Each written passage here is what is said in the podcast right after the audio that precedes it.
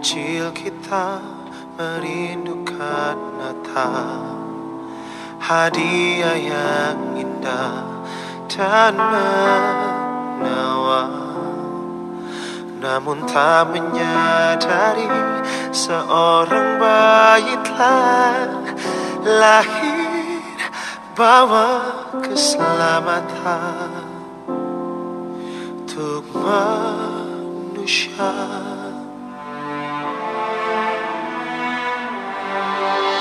Karena kita? Dia menderita. Karena kita dia disalibkan Agar dunia yang hilang diselamatkan. Dari hukuman kekal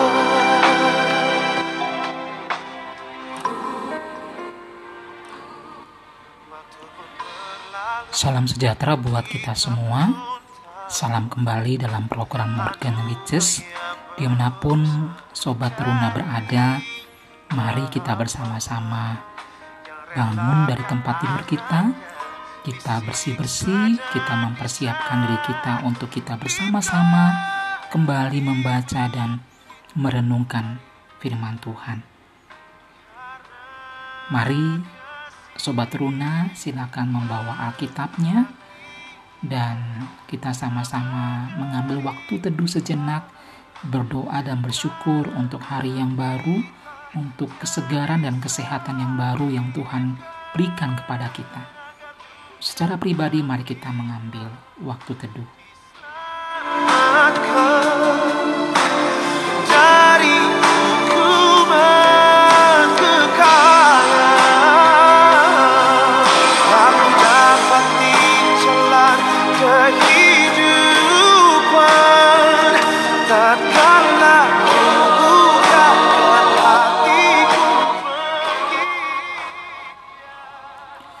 Sobat yang kasih Tuhan, pembacaan hari ini diambil dari perjanjian baru dari Injil Matius pasal yang ke-17 ayat yang ke-14 sampai ayat yang ke-20.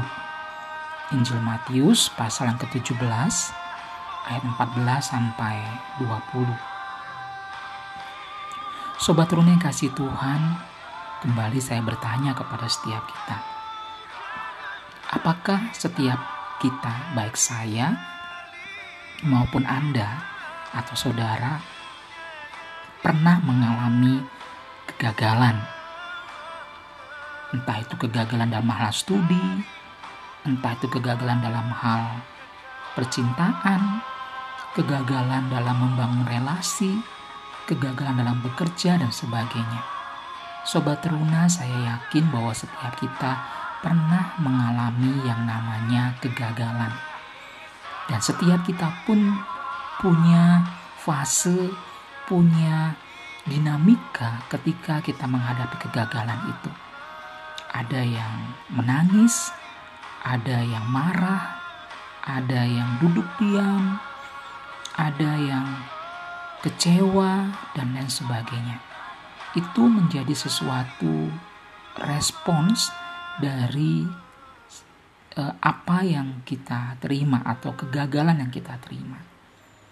Sobat yang kasih Tuhan, jika kita membaca dalam pembacaan kita hari ini, kita mendapati para murid yang dilaporkan oleh salah seorang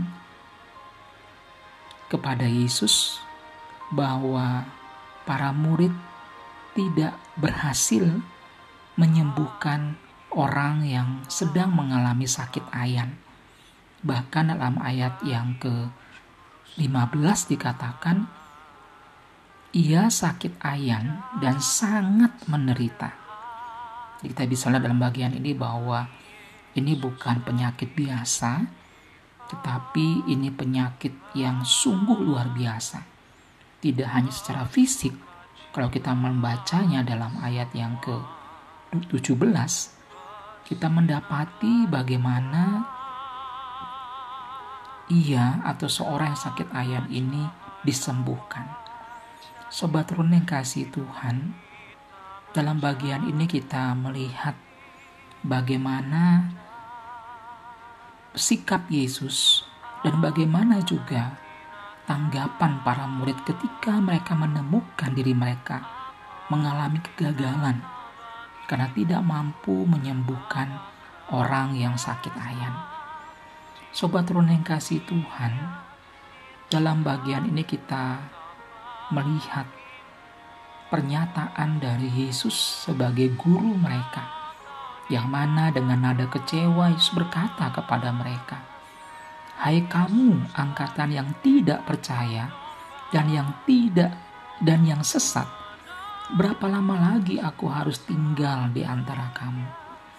Sobat yang kasih Tuhan yang menunjukkan bagaimana Sang Guru Agung yang telah bersama-sama dengan mereka mengalami sebuah kekecewaan besar mendapati para murid yang tidak berhasil.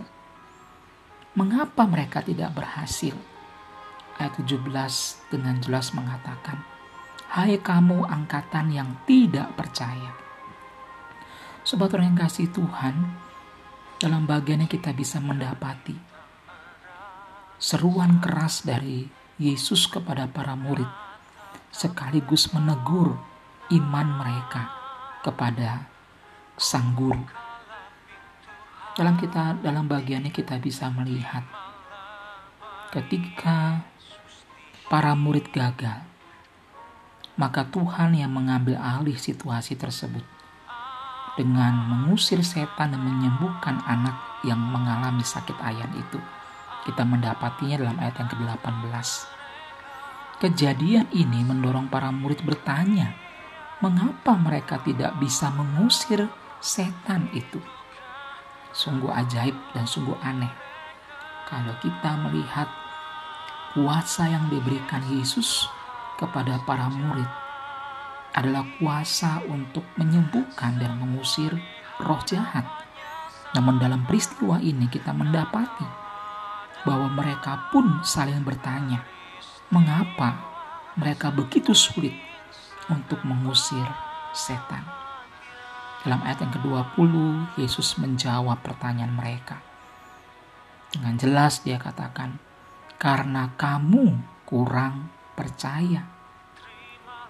Sobat Teruna yang kasih Tuhan, iman sebesar apa yang Yesus kehendaki ada di dalam diri kita, sehingga dapat menunjukkan kuasa-kuasa mujizatnya di mana pun dan dalam kondisi apa pun. Jawabannya adalah dalam ayat yang ke-20 dikatakan, Sesungguhnya sekiranya kamu mempunyai iman sebesar biji sesawi, dalam bagian kita bisa melihat iman yang ukuran diameternya sebesar biji sesawi yang kurang lebih diameternya 1 mm sanggup untuk memerintahkan gunung untuk berpindah. Sobatku, apa makna dari bagian ini? Makna dari bagian ini adalah jika para murid dan kita hari ini sebagai orang percaya sungguh-sungguh percaya bahwa Tuhan adalah Allah yang berkuasa, maka kita mampu dan dimampukan oleh Tuhan untuk melakukan perkara-perkara yang jauh lebih besar dibandingkan dengan apa yang sedang kita pikirkan. Sobat orang yang kasih Tuhan dalam bagiannya kita bisa melihat Yesus mengerti akan kondisi kemanusiaan kita yang sangat rentan dengan kekhawatiran dan ketakutan. Namun demikian jangan sampai kita menjadi kurang percaya pada kemahakuasaan Allah. Mungkin ada di antara sobat teruna yang sedang bergumul tentang kondisi ekonomi keluarga karena dampak dari COVID-19 ini. Mungkin juga di antara sobat teruna ada yang mengalami kekecewaan karena ditinggal atau diputus oleh pacarnya. Atau juga ada sobat teruna yang mengalami kesedihan karena orang-orang yang dia kasihi terlebih dulu dipanggil Tuhan karena COVID ini. Ada banyak situasi dan kondisi di sekitar kita yang bisa saja mengizinkan kita untuk merasa khawatir, bahkan takut. Dalam pembacaan kita hari ini, kita diteguhkan kembali untuk senantiasa terus menjaga standar standar iman kita.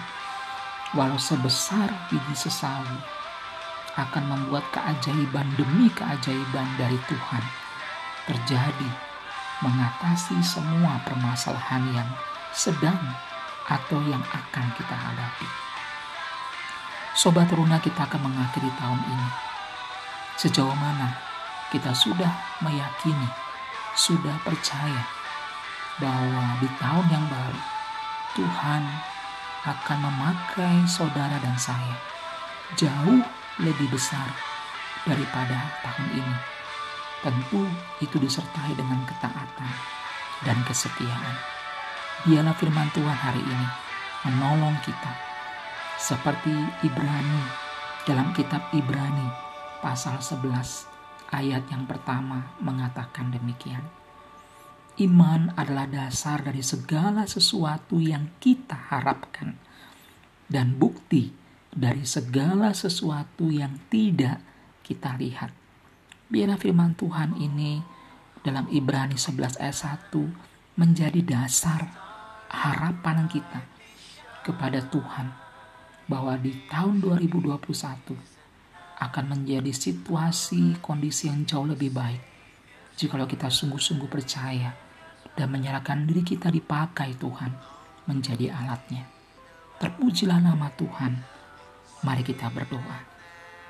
Bapa yang baik, mohon jangan biarkan kepercayaanku kepadamu menjadi hancur dalam melalui setiap pergumulan hidup ini. Terima kasih Tuhan untuk iman yang Engkau berikan sepanjang tahun 2020 di tengah-tengah situasi COVID ini. Maka izinkanlah aku meyakini kembali kuasa dan penyertaan-Mu di dalam memasuki tahun demi tahun. Terpujilah Engkau ya Tuhan, dalam nama Tuhan kami Yesus Kristus, Sang Allah, pribadi yang agung. Saya datang dan berdoa. Amin.